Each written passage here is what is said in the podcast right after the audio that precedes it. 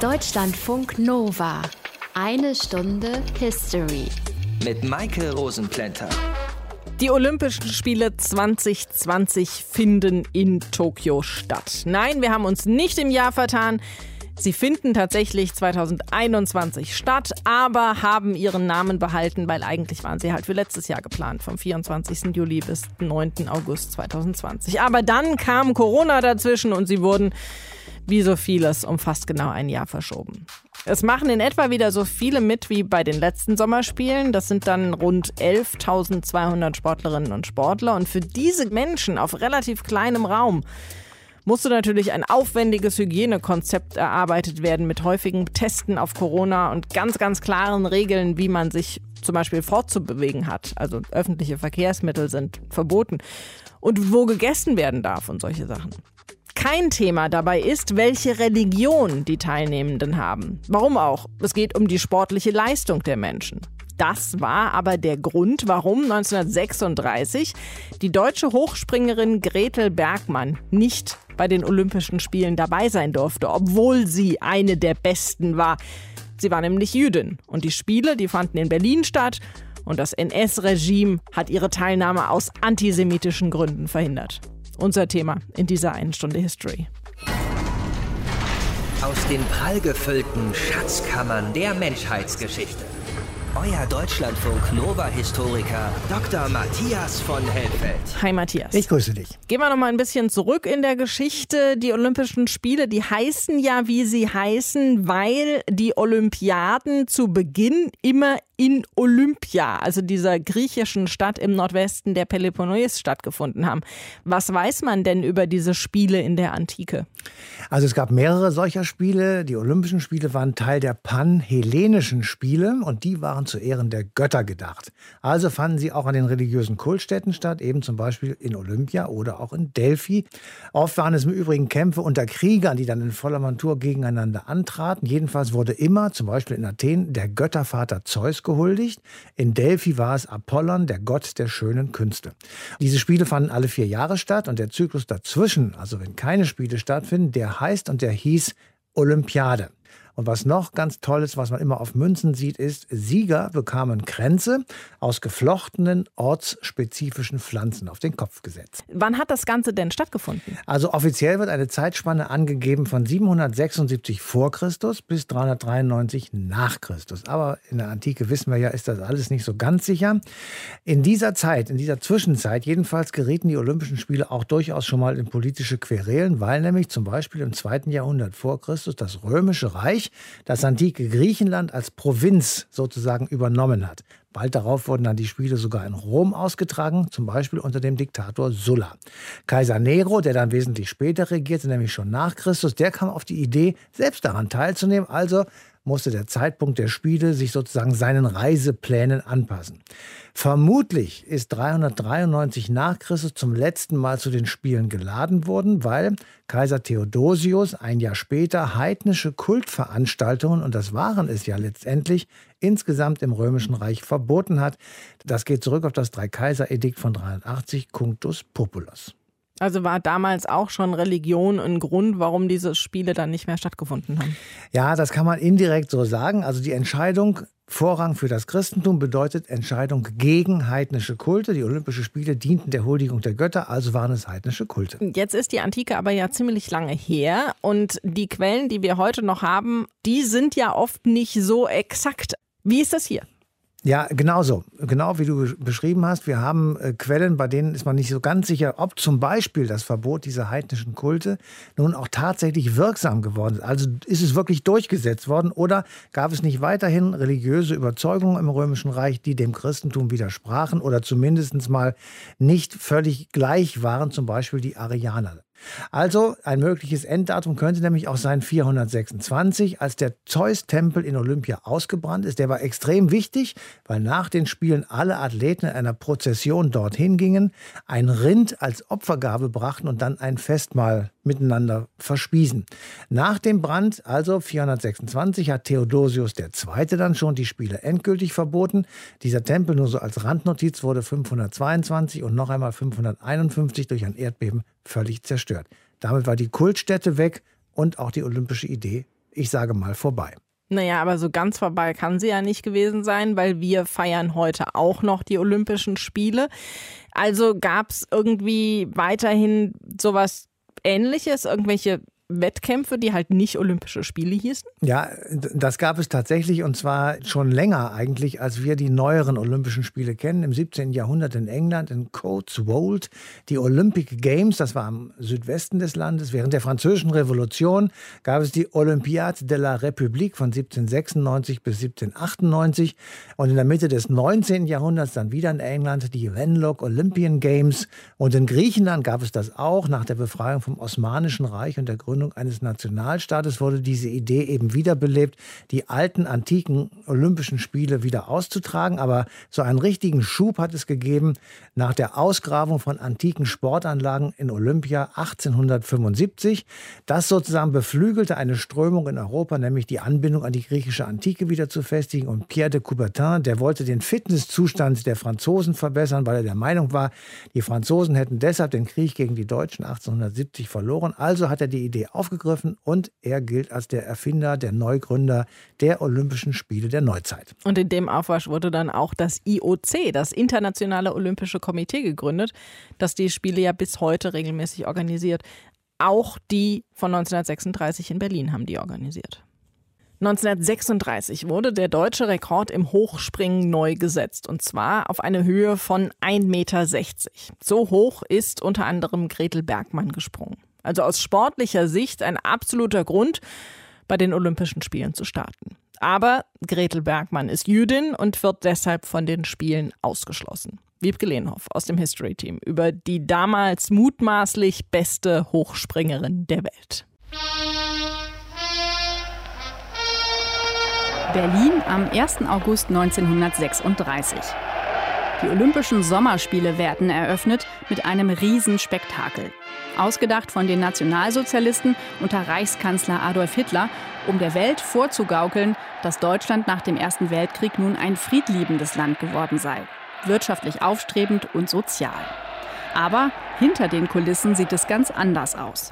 Denn die jüdischen deutschen Sportlerinnen und Sportler, die sich eigentlich für Olympia qualifiziert haben, werden an der Teilnahme gehindert. Nur die als Halbjüdin gewertete Fechterin Helene Meyer darf teilnehmen.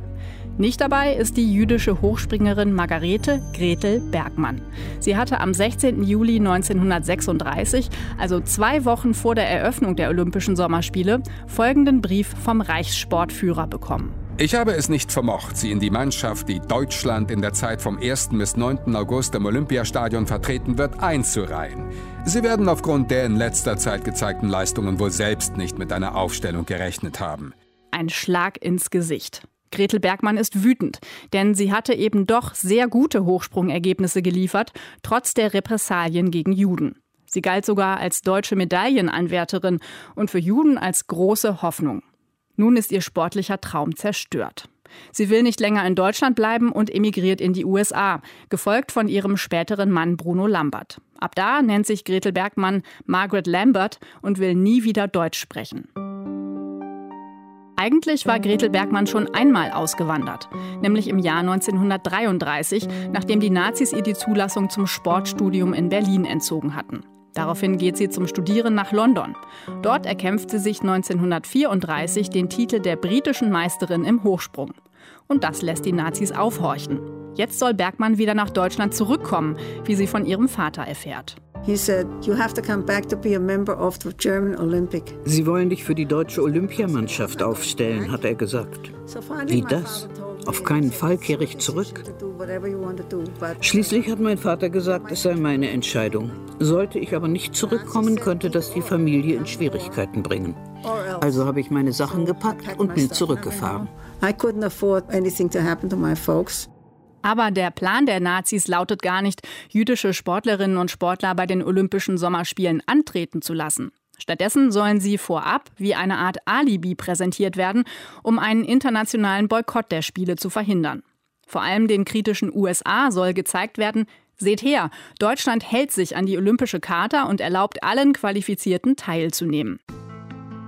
Zurück in Deutschland will Gretel Bergmann also für Olympia trainieren. Aber kein Sportverein lässt sie zu, wegen ihrer jüdischen Herkunft. Die Hochspringerin schafft es trotzdem zu trainieren und kann sogar 1935 und 1936 die württembergischen Meisterschaften gewinnen. Dabei springt sie 1936 1,60 Meter hoch und zieht damit gleich mit der Hochspringerin Elfriede Kaun aus Kiel, die diesen deutschen Rekord im Jahr davor aufgestellt hatte. Elfriede Kaun erzählt später. Und da haben wir uns angefreundet. Da war sie ja schon Jüdin, da war ja Jüdin, interessierte mich gar nicht. Ich mochte sie leiden, sie konnte gut springen, elegant springen. Ich fand sie toll, sah sehr gut aus, groß, schlank, ganz dunkel. Bildhübsches Mädchen, muss ich sagen, wirklich. Als dann der Absagebrief vom Reichssportführer kommt, ist dieser Zeitpunkt von den Nazis gut kalkuliert. Denn das US-Olympiateam ist am Tag vorher mit dem Schiff nach Europa aufgebrochen. Damit ist ein Boykott der Spiele unwahrscheinlich geworden. Auch weil das Fortbleiben der jüdischen Sportlerinnen und Sportler mit falschen Geschichten erklärt wird. Gretel Bergmann habe sich verletzt, verbreiten die Nationalsozialisten. Deshalb werde einer der drei Plätze im deutschen Frauenhochsprungteam für sie freigehalten. Auf den anderen beiden Plätzen starten Dora Rathjen und Elfriede Kaun. Sie steht schon bereit, die deutsche Kaun, greift sie nochmal durch die Haare. Dort oben der Führer folgt gespannt in dem Fernglas dem Sprung der Deutschen. Elfriede Kaun springt 1,60 Meter, Bronze. Das hätte auch Gretel Bergmanns Medaille sein können. Sie kann Deutschland nicht vergeben und ist sich sicher, dass sie auch Gold hätte gewinnen können, wie sie noch als alte Frau erklärt. I don't forgive Germany what they did. Never, never, never forget. I could have won this thing and they would let me compete. Nach ihrer Ankunft in den USA gewinnt Gretel Bergmann zweimal die US-Hochsprungmeisterschaft. Dann wird ihre vielversprechende Sportlerinnenkarriere durch den Zweiten Weltkrieg beendet.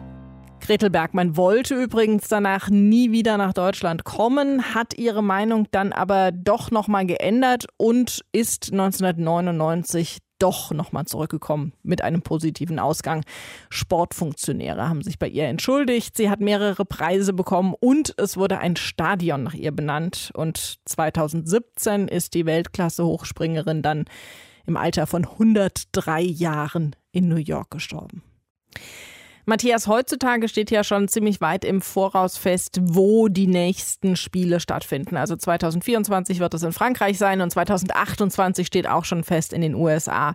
Wie war das denn zu Zeiten von Gretel Bergmann? Also seit wann war da klar, dass die Spiele 1936 in Berlin stattfinden würden? Naja, es gab auch damals natürlich schon einen relativ langen Vorlauf. 1930 fand der neunte Olympische Kongress in Berlin statt. Da wurde die Vorstellung Berlins durchgeführt, und zwar von Innenminister Josef Wirth. Die Konkurrenten waren Rio de Janeiro, Barcelona, Buenos Aires und Rom. Also eine durchaus ansehnliche Liste von Konkurrenten. Absolut. 1931 traf sich dann das IOC in Spanien erneut. Bis dahin hatten einige der eben genannten Konkurrenten einen Rückzieher gemacht. Es gab da eine Stichwahl zwischen Barcelona und Berlin und das war im Ergebnis 43 zu 16 für Berlin. Also war die Bewerbung, und das ist das Spezielle eben an diesen Olympischen Spielen, durch die Regierung der Weimarer Republik erfolgreich gestellt worden. Aber 1930, 31, das war ja der Höhepunkt der Weltwirtschaftskrise, auch in Deutschland da passen die teuren Olympischen Spiele nicht so wirklich rein. Also wir würden heute sagen, auf gar keinen Fall passen sie da rein, aber zumal wir auch wissen eben, was das immer für Kosten sind. Das war damals möglicherweise anders. Auf der anderen Seite muss man natürlich tatsächlich berücksichtigen, die Weimarer Republik, muss man so sagen, war pleite. Es gab eine hohe Arbeitslosigkeit, es gab eine extrem hohe Verschuldung bei den alliierten Siegern des Ersten Weltkrieges, vor allem in den USA. Und es mussten Sportstätten gebaut werden, zum Beispiel das riesige Olympiastadion in Berlin. Das alles kostet sehr viel Geld. Aber es steckte dahinter auch, sagen wir mal, ein politisches Kalkül. 1916 nämlich, während des Ersten Weltkrieges, sollten die Spiele schon einmal in Berlin stattfinden, wurden dann aber wegen des Krieges abgesagt. Nach dem Ersten Weltkrieg wurden die Deutschen von Olympischen Spielen bis einschließlich 1925 ausgeschlossen. Danach kam so eine allmähliche Rückkehr in die internationale Sportgemeinschaft und das Kalkül der Regierung war, die Deutschen würden das als eine Art Genugtuung sehen und dann eben auch freudig dabei sein. Und, das müssen wir auch bedenken, 1931 konnte niemand den 30. Januar 1933 vorhersehen. Also die Weimarer Republik holte die Spiele nach Deutschland und das NS-Regime nutzte sie für ihre Propagandazwecke. wie diese Entscheidung international aufgenommen wurde und wie die Spiele dann als Propaganda genutzt wurden. 1936 haben die Olympischen Spiele also in Berlin stattgefunden. Die Nationalsozialisten waren an der Macht und die körperliche Ertüchtigung, die war ja eines ihrer hochgelobten Themen. Da war ja auch so eine internationale Sportveranstaltung wunderbar für Propagandazwecke zu nutzen. Jutta Braun ist Vorsitzende des Zentrums für deutsche Sportgeschichte. Einer ihrer Forschungsschwerpunkte sind die Olympischen Spiele 1936 und dazu hat sie auch schon einiges publiziert. Hallo, Frau Braun. Guten Tag. Die Entscheidung für Berlin als Austragungsort, die ist 1931 gefallen. Die Machtübertragung an die Nationalsozialisten, die war am 30. Januar 1933. Da wurde Adolf Hitler zum Reichskanzler ernannt. Gab es danach Überlegungen der internationalen Staatengemeinschaft, die Olympischen Spiele zu boykottieren?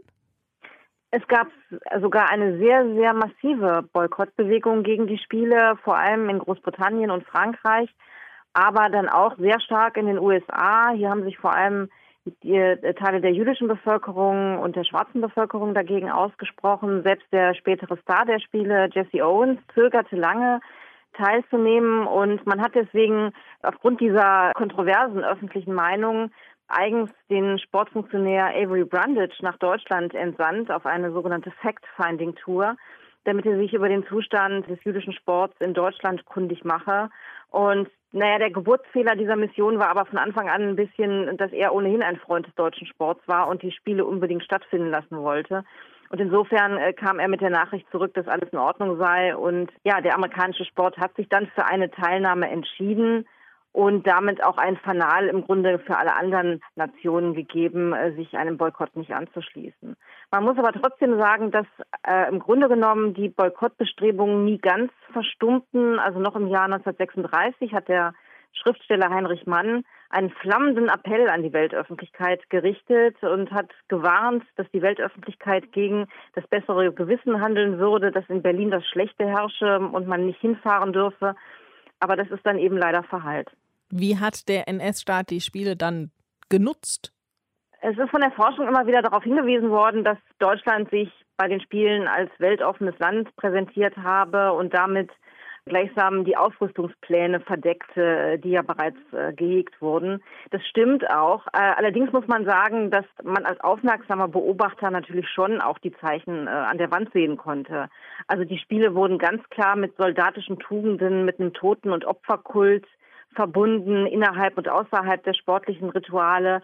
Wir denken zum Beispiel mal an die Langemarkhalle äh, im, auf, auf dem Olympiagelände, die für die Gefallenen des Ersten Weltkriegs errichtet worden war. Und im Rahmen dieser Masseninszenierung floss sozusagen das Sportliche und das Soldatische immer wieder ineinander. Und hier konnte man natürlich schon eine gewisse Tendenz herauslesen. Vor allem war es aber, glaube ich, eine sehr gelungene Masseninszenierung, nicht zuletzt auch durch den Fackellauf, der ja eine Erfindung der Spiele von 36 war. Und es gibt ja bis heute so ein paar Regeln, die zu Olympia weltweit eingehalten werden. Wurden die dann auch alle 1936 eingehalten? Also der größte Streit, den es im Grunde genommen gab zur, zur damaligen Zeit, war, ob Juden auch teilnehmen durften an der deutschen Mannschaft. Und da hat die äh, deutsche Regierung immer wieder Versicherungen äh, öffentlich geleistet. Aber am Schluss gab es dann eine sehr unheilige Allianz aus IOC und ja, der NS-Sportführung und Hitler, äh, indem man sich darauf verständigte, sogenannte Alibi-Juden zu nominieren. Also dass man wenigstens ein, zwei Mitglieder in der deutschen Mannschaft hatte, auch um äh, die Boykottbewegung zum Schweigen zu bringen. Und eine dieser Alibi-Jüdinnen war dann die Fechterin Helene Meyer, die als Halbjüdin galt und eine Silbermedaille gewann. Aber das blieb bis zum Ende umstritten. Man muss im Grunde genommen sagen, dass das IOC damals nicht gerade als Menschenrechtsorganisation agierte. Ein Mitglied, General Sherrill, der äh, sich für diese Lösung der Nominierung von Alibi-Juden ausgesprochen hatte, hat bei einer Pressekonferenz ganz offen gesagt, die Behandlungsart der Juden in Deutschland geht mich ebenso wenig an wie, Zitat, das Negerlynchen in den USA.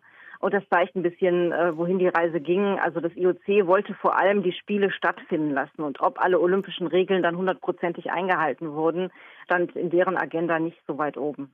Wer für Deutschland starten konnte, das konnten die Nationalsozialisten beeinflussen. Was sie nicht beeinflussen konnten, war, welche Athleten aus den anderen Ländern nach Deutschland kamen. Und äh, Jesse Owens, haben Sie eben schon erwähnt, aus den USA, war ja ein schwarzer Athlet und er war ja extrem erfolgreich. Er hat vier Goldmedaillen gewonnen und war damit der erfolgreichste Sportler der Olympischen Spiele in Berlin. Wie ist damit die deutsche Presse und die Öffentlichkeit umgegangen? Naja, man muss ja sagen, dass die deutsche äh, Presse zu dem Zeitpunkt hier einer Presselenkung äh, unterlag. Und es gibt ganz, ganz klare Anweisungen damals in, zweierlei äh, Hinsicht, äh, dass man also nicht zu sehr die deutschen Erfolge bejubelt. Die Deutschen waren ja tatsächlich das erfolgreichste Team am Schluss. Und dass man auch die sogenannte Zitat Rassenfrage nicht ansprechen dürfe, da man sich als gastfreundlich zeigen wollte. Also nach außen hat man hier eine Fassade aufrechterhalten. Intern hat man sich geärgert. Es gibt einen Eintrag im Tagebuch von Goebbels, wo er sinngemäß schreibt, äh, dass man sich äh, angesichts der Erfolge ähm, von schwarzen Sportlern ja schämen müsse. Und ja, das hat er als Niederlage empfunden. Aber das wurde nicht nach außen kommuniziert. Das heißt, welchen Eindruck haben die ausländischen Gäste von Deutschland gewonnen damals? Ich würde sagen, dass die ausländischen Gäste den Eindruck äh, gewonnen haben, den sie im Zweifelsfall vorher schon hatten. Also es gibt verschiedene Untersuchungen, inwieweit äh, diese Spiele äh, ein Propagandaerfolg gewesen sind. Und man kann schon sagen, dass es eine sehr wirkungsvolle Inszenierung war, denn es war ja eine Inszenierung, wo das Sportliche äh, Hand in Hand ging, auch mit einer erstmals stattfindenden unglaublichen medialen äh, Inszenierung. Das Fernsehen war gerade erst ein Jahr alt, trotzdem gab es TV-Übertragungen. Es gab Live-Rundfunkübertragungen von allen Wettkämpfen. Es gab die Riefenstahl-Filme. Die ganze Stadt war geschmückt. Also Olympia als Medienereignis ist hier äh, wirklich konsequent umgesetzt worden, fast schon als eine Art Prototyp. Und das hat natürlich das Publikum begeistert, dieser Mischung aus Heroismus und Atavismus und moderner Medieninszenierung ist natürlich faszinierend. Das ist nicht erst seit Game of Thrones so. Aber auf der anderen Seite muss man sagen, wenn man politisch informiert war, musste man sich davon nicht täuschen lassen. Und man muss bedenken, zu der Zeit 1936, es hatten schon Bücherverbrennungen in Deutschland stattgefunden, es gab Konzentrationslager und vor allem waren die Nürnberger Rassegesetze seit 1935 in Kraft, die die Juden aus dem politischen und gesellschaftlichen Leben weitgehend ausschlossen und diskriminierten. Also das lag dann auch an den Gästen äh, selbst, welchen Aspekten man Beachtung schenkt und welchen nicht sagt Jutta Braun. Sie ist Vorsitzende des Zentrums für deutsche Sportgeschichte und hat uns erzählt, wie die Nationalsozialisten die Olympischen Spiele 1936 für sich genutzt haben. Danke Ihnen für die Infos. Gerne. Die Olympischen Spiele 1936 sind Anlass für diese eine Stunde History, aber sie hätten nicht stattgefunden, wäre nicht ein Franzose namens Pierre de Coubertin in den 1890er Jahren auf die Idee gekommen, dieses Ereignis aus der Antike wieder aufleben zu lassen. Matthias hat es ja eingangs schon erwähnt. Wir vertiefen das ganze Thema aber nochmal mit Klaus Zeiringer. Er ist Experte für die Olympischen Spiele und hat unter anderem das zweibändige Buch Olympische Spiele, eine Kulturgeschichte von 1896 bis heute veröffentlicht. Hallo, Herr Zeiringer. Grüß Gott aus der Steiermark. Warum ist die olympische Idee 1896 dann wieder aufgekommen? Man muss äh, verstehen, dass äh, Coubertin ganz anders als die regionalen Nachahmungen, die es zuvor schon im 19. Jahrhundert gab, seine Bewegung als Bewegung, als international und als humanistisch verstand. Das heißt, die olympische Bewegung, und das war dann schon 1936 der Fall, wurde ja geradezu zu einem eigenen Staatswesen oder zu einer Art eigener Sekte. Coubertin hat die französische Niederlage von 1870-71 äh, sehr beeindruckt. Er meinte, dass die körperliche Ertüchtigung der jungen Männer gestärkt werden müsse. Und da hat er die Entstehung des modernen Sports mit der Moderne in England, mit den English Sports gesehen. Das heißt, an den Eliteschulen wie Eton wo fitte Gentlemen für die Kolonialpolitik ausgebildet werden sollten. Und dazu kam zugleich eine Begeisterung für Griechenland, für das aktuelle Griechenland, den griechischen Freiheitskampf gegen das Osmanische Reich und vor allem aber für die Antike. Die Grabungen von Schliemann hatten großes Aufsehen erregt. 1875 hatte Ernst Curtius mit Grabungen in Olympia begonnen und äh, diese Begeisterung für den Hellenismus führte dann Coubertin dazu, wie er meinte, Zitat, in der gegenwärtigen moralischen Unordnung vermöge Olympia eine Hilfe zu bieten. Und das war für ihn elitär, das war der Amateurismus, der bis zum IOC-Präsidenten Avery Brundage durchgeführt wurde. Das heißt, diese beiden Elemente, English Sports und dann die Begeisterung für die Antike haben Coubertin zu dieser Idee gebracht. Waren die ersten Spiele 1896 denn dann ein Erfolg? Teils, teils. Für Griechenland war es jedenfalls ein Erfolg, für Coubertins Bewegung nur zum Teil. Immerhin hatten die Spiele stattgefunden, immerhin waren sie international. Für Coubertin persönlich weniger, denn er fand sich nur als Journalist verzeichnet. Es war in erster Linie eine große Bühne für das griechische Königshaus, das eine Einheit und einen Aufbruch demonstrieren konnte. Und das sah man etwa beim Einlauf des Marathonlaufs. Da ist der Kronprinz mit Spiridon Lewis, dem Sieger, über die Ziellinie gemeinsam gelaufen. Also für die Griechen war das ein großer Erfolg.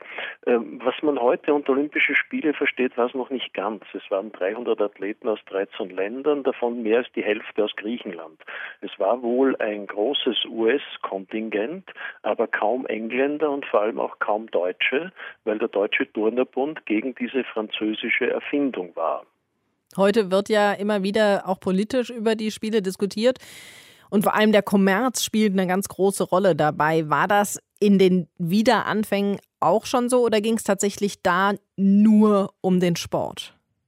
Nein, das ging es nie. Es ging immer um Politik auch. Das habe ich schon angedeutet, als ich über die Ursprünge und die Ideen von Coubertin gesprochen habe. Da war eben der deutsch-französische Krieg 1870-71 von Bedeutung. Und um Politik ging es schon bei der Gründung des IOC 1894, also zwei Jahre vor den ersten Spielen in der Pariser Sorbonne.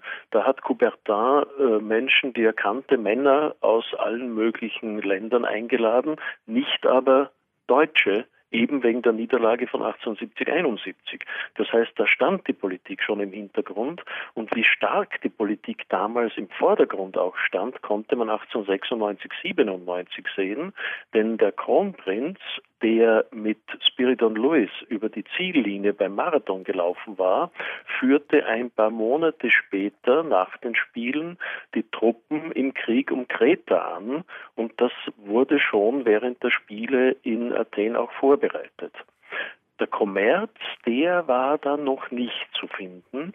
Im Gegenteil, Griechenland hatte große Schwierigkeiten, die Spiele durchzuführen. Es hatte zuvor einen Staatsbankrott gegeben und erst als ein Mäzen eingriff und ziemlich viel Geld bezahlte, weil die Kosten eben dreimal höher waren als zunächst angenommen und das ist seither bei Olympischen Spielen immer der Fall.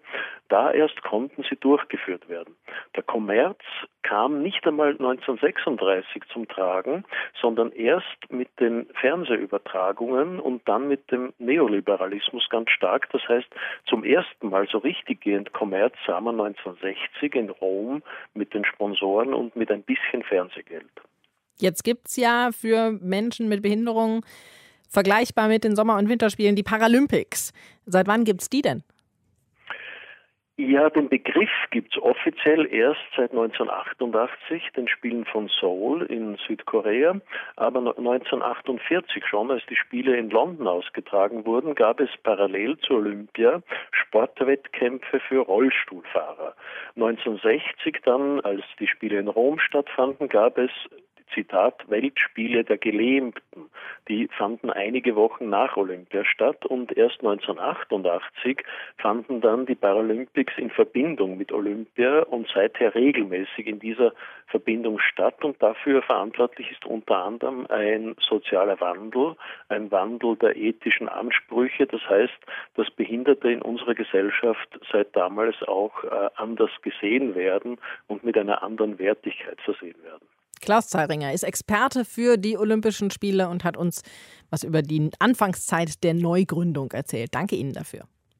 Danke Ihnen. Dieses Jahr finden viele Wettkämpfe ja zu unserer Zeit nachts statt, also wegen der Zeitverschiebung. Und mit millionenfachem Daumendrücken vor dem Fernseher wird es dann ein bisschen schwierig. Aber Matthias, das ist ja eh nicht mehr so groß. Diese Olympischen Spiele, die waren ja mal ein riesen Großereignis mit super Quoten im Fernsehen. Heute scheint es aber irgendwie nur noch so ums Geld zu gehen. Ja, und ich meine, dass es in zweierlei Hinsicht um das Geld geht. Zum einen, das ist ja offensichtlich, die Wirtschaft finanziert und sponsert Athletinnen und Athleten. Sie geben große Partys, sie machen Events und andere Ereignisse drumherum, sozusagen um die Olympischen Städten und um die Olympischen Tage. Die Austragungsorte, also die Städte, in diesem Falle Tokio, lassen sich Millionen von Sponsoren geben, um wenigstens einen Teil der ihnen entstehenden Kosten zu decken. Und um die zu decken, sind die TV-Gelder immer mehr gestiegen. Aber das gilt, und das muss man hier wirklich auch deutlich sagen, natürlich vor allem auch für andere Sportarten, Absolut. ganz besonders für den Fußball. Das ist die eine Richtung. Und die andere ist, die Ausrichtung der Spiele ist für die Länder oder sagen wir für die Städte, in denen sie dann stattfinden, ein dickes Minusgeschäft. Die Sportstätten wären hinterher nicht mehr so gebraucht. Sie sind viel zu groß und niemals kommen so viele Zuschauer mehr häufig rein wie eben während der Olympischen Spiele. Es gibt eben keine, sagen wir mal, Anschluss-Großveranstaltungen. Und wer da ein paar Beispiele sich anschauen möchte, der möge sich die Fußball-WM-Spielstätten in Südafrika der Weltmeisterschaft von 2010 angucken. Die Stadien verrotten und sind vollkommen sinnlos. Und warum wird es dann trotzdem gemacht? Naja, also Sponsoren und große Firmen, weltweit agierende Konzerne, die glauben, mit Sport ihr Image aufzupolieren und so neue Kunden zu gewinnen. Und ich denke, die Leidtragenden dabei sind die Sportfans, die möglicherweise schon Schuhe von einer bestimmten Marke tragen, aber letztendlich nur Sport sehen möchten. Und besonders schwierig finde ich, dass sich bei diesem Spiel in Anführungsstrichen nur noch Top-Sportarten durchsetzen, während andere Sportarten in der, sagen wir mal, öffentlichen Wahrnehmung hinten überfallen. Die Kommerzialisierung der Olympischen Spiele, die besprechen wir gleich auch noch im Detail mit Jochen Läufgens vom Sport Insight Podcast die aktuelle Folge. Die ergänzt im Grunde unsere eine Stunde History diesmal sehr wunderbar. Es geht nämlich da um Frauen bei Olympia und wie die marginalisiert wurden und werden. Also lohnt sich absolut da mal reinzuhören. Und Jochen Läufgens ist einer der Redakteure, die die Beiträge recherchiert und schreibt und die Dokumentation über das Dopingsystem von Russland, bei der er Redakteur war, die hat Schlagzeilen gemacht weltweit. Hallo Jochen. Hallo. Die Olympischen Spiele, die waren ja noch nicht immer dieses mit Geld und Sponsoren vollgepumpte Event, wo es im Grunde jedes Mal nur darum geht, besser und aufwendiger als die vorherigen Spiele zu werden. Wann hat diese Kommerzialisierung der Spiele denn überhaupt begonnen? Ja, tatsächlich gab es schon immer Sponsoren. Man glaubt das eigentlich kaum. Aber selbst 1896 äh, gab es die ersten Sponsoren. Das war äh, tatsächlich Kodak. Die haben nämlich schon in der Programmbroschüre für Athen damals Werbung gedruckt. Aber ähm, das ist jetzt, glaube ich, wirklich nur ein kleines Aperçu. Die Kommerzialisierung, ja, wann hat die angefangen? Das ist echt schwer festzumachen. Man kann davon ausgehen, dass 48 so ein einschneidender Punkt war in London. Da wurden nämlich zum ersten Mal tatsächlich die TV-Rechte verkauft. Die BBC hat die damals gekauft für die unschlagbare Summe von 3000 Dollar. Da sind wir heute weit drüber hinaus. Wenn wir von Kommerzialisierung in dem heutigen Sinne reden, dann reden wir halt auch immer von der Ära des IOC-Präsidenten Samaranch und die hat in den frühen 80er Jahren begonnen. Und ähm, da ist es wichtig, so ein bisschen mal auf die Ausgangslage zu schauen, denn ähm, man hatte so in den Jahren davor, in den 60er und 70er Jahren, da hat sich so das ganz enorme ökonomische Potenzial zwar angedeutet der Olympischen Spiele, die Fernsehgelder gingen hoch von kleinen einstelligen Millionen Dollar Bereichen Anfang der 60er zu dann etwa so 17 Millionen hatten wir für München 72 bezahlt. Aber das IOC war trotzdem in einer totalen Sackgasse, denn die Spiele hatten einen, ja, einfach krassen Imageschaden erlitten. 68 gab es das Massaker in Mexico City. Da sind äh, zehn Tage vor den Spielen vom sogenannten Bataillon Olympia, das eigentlich zum Schutz der Spiele beauftragt war, sind mehrere hundert Demonstranten totgeprügelt worden. Die Spiele fanden trotzdem statt und da war dann auch Ruhe. 72, ganz bekanntes Beispiel natürlich der Terroranschlag in München. Dann haben wir 76 eine absolut finanzielle Katastrophe in Montreal und 80 die Boykottspiele in Moskau. Und da war halt ja einfach äh, das IOC tatsächlich ziemlich mit dem Rücken zur Wand. Und sie hatten auch ein Problem in Bezug auf diese Kommerzialisierung, denn ihre eigenen Bestimmungen standen der tatsächlich am Anfang noch entgegen. Es gab einen sogenannten Amateurparagraphen, das war eine Vorschrift, dass keine Profis an den Spielen teilnehmen durften. Das war de facto äh, eigentlich schon längst widerlegt, weil halt Staatsamateure, etwa aus der Sowjetunion oder der DDR, das de facto unterlaufen haben. Aber es gab diesen Amateurparagraphen halt noch. Und ein Mann, der ist dann 80 an die Spitze gekommen des IOCs und der wusste ziemlich genau, dass das einfach dem Geldmachen entgegensteht. Und das war Juan Antonio Samaranch, äh, übrigens ein Anhänger des Faschisten Franco, über den habt ihr auch schon mal eine Folge gemacht. Mhm. Und ähm, Der kommt an die Macht, wird gewählt zum IOC-Präsidenten und dem geht es jetzt wirklich klar ums Geld und der weiß, der Amateurparagraf muss fallen oder zumindest aufgeweicht werden, weil ansonsten halt einfach die großen Stars nicht bei den Spielen stattfinden können. So, fast forward, ein Jahr später, auf der IOC-Session Ende September 81, ausgerechnet im beschaulichen deutschen Schwarzwald in Baden-Baden. Da wird dann genau diese Zulassungsregel 26, wie sie offiziell heißt, die wird gelockert. Die Grenzen zwischen Berufssportlern und Amateuren, die wird ja verwischt. Und so kommt es dann dazu, dass wir 88 beispielsweise Steffi Graf bei den Spielen sehen können, 92 dieses USA Dream Team im Basketball um Michael Jordan. Und das haben sich die TV-Sender natürlich eine ganze Menge kosten lassen. Und dann nahm diese Kommerzialisierung halt ihren Lauf. Und drei Jahre nach Baden-Baden, dann 84, richtet LA die Spiele aus. Stichwort das IOC war ja in der Sackgasse. Die waren die einzigen, die noch übrig geblieben waren, die überhaupt noch wollten. Und mit LA, ja, da ging es dann halt richtig ab und die Kommerzialisierung nahm ihren Lauf und ist bis heute ja auch nahezu, ich würde sagen, ungezügelt. Aber es war ja trotzdem vorher auch schon ein Großereignis. Äh, TV-Rechte, Verkauf hast du jetzt schon genannt. Wie wurde ja. das sonst alles so finanziert? Es war ein Riesenereignis, keine Frage, immer schon. Es gab aber einen großen Unterschied zu heute, äh, gerade wenn wir auf die TV-Rechte gucken. Und das war so, dass damals die Organisationskomitees, also wirklich beispielsweise Montreal oder München, die waren dafür zuständig, diese TV-Rechte mit den TV-Anstalten eigenständig zu verhandeln und halt nicht das IOC in so einer Gesamtrechtelage. Und die Einnahmen sind dann auch hauptsächlich bei den Städten geblieben und halt nicht beim IOC, so wie es heute vor allen Dingen ist. Und ähnliches galt auch für die Sponsoren. Da gab es das genauso, dass die Städte das für sich machen konnten. Das hat trotzdem halt nicht immer gereicht, als die Spiele immer größer wurden und immer mehr Raum und immer mehr Infrastruktur beanspruchten. Wir wissen beispielsweise von Mexico City 68, die Spiele haben 150 Millionen Dollar Defizit gemacht, was halt verdammt viel Geld war und was auch dann Mexico City ausgleichen musste und Mexiko ausgleichen musste, also Land und Stadt. Und das war halt verdammt viel Geld für die Spiele in einem ja damals ja auch sogenannten Entwicklungsland. Und es ist eine, auch kein Einzelfall. Also wir haben Beispielsweise, ich sprach gerade schon von Montreal eben, dass das massiv die Kostenüberschreitungen waren. Tatsächlich gibt es eine relativ beachtete sogenannte Oxford-Studie, die sagt, dass 720 Prozent die Kostenüberschreitung war, die Montreal zu verbuchen hatte. Und an der hat die Stadt 30 Jahre abgezahlt. Das heißt, bis noch in die 2000er haben sie an diesen Olympischen Spielen geknabbert. Und das ist ein bisschen absurd eigentlich, wenn man bedenkt, dass damals, kleine Anekdote, der Bürgermeister hatte den äh, Bürgerinnen und Bürgern die Spiele verkauft, als sie sich beworben hatten mit den heute legendär gewordenen Worten The Olympics can no more have a deficit than a man can have a baby. Ähm, ja, ein nahezu epischer Trugschluss. Und ähm, jetzt muss man sagen, Montreal war jetzt auch nicht ganz unschuldig daran. Da ist auch viel Missmanagement passiert. Das kann man jetzt nicht nur dem IOC in die Schuhe schieben. Aber Fakt ist, dass eigentlich ja, dieses Modell der Finanzierung auch schon früher ganz, ganz, ganz selten geklappt hat. Das heißt, heute werden die Olympischen Spiele ja in erster Linie von den Städten selbst finanziert und natürlich über Sponsoring. Aber das ist ja extrem teuer alles. Also es wird ja auch immer größer, besser, toller als das letzte Mal. Wie soll das denn überhaupt weitergehen mit diesen ganzen Finanzierungen? naja, das ist ja genau das Problem, vor dem das IOC steht. Dieser Gigantismus scheint so ein bisschen die Bewegung aufzufressen. Du hast es genau richtig gesagt, heute zahlt eigentlich die Stadt oder halt der Staat, und das Stichwort ist Staatsgarantien. Man kann das immer noch auf einen sehr einfachen Nenner bringen. Runtergebrochen sehen die Verträge so aus. Gewinne werden privatisiert, hallo IOC, Verluste werden sozialisiert und dann sind halt die Steuerzahlerinnen der Städte und des Landes sind halt dann gefangen. Deswegen hat ja auch alleine in den vergangenen Jahren haben ein Dutzend Städte gesagt, hey, sorry, das spielen wir nicht mehr mit, da haben wir keinen Bock mehr drauf. Bekanntestes Beispiel in Deutschland, Hamburg, ne, für 2024 waren die im Rennen und mussten nach einem Referendum zurückziehen. Ja, und wenn wir uns die heutige Situation angucken, dann gucken wir da einfach mal nach Tokio, wo die Spiele halt ja auch gerade angefangen haben. Tokio musste unbegrenzte Garantien übernehmen. Das heißt, sie müssen die Spiele jetzt ausrichten, koste es, was es wolle. Und damit ist es einerseits Geld gemeint. Die Spiele sind massiv überzogen. Und aber auch die pandemische Situation ist ja total ungeklärt, was passiert.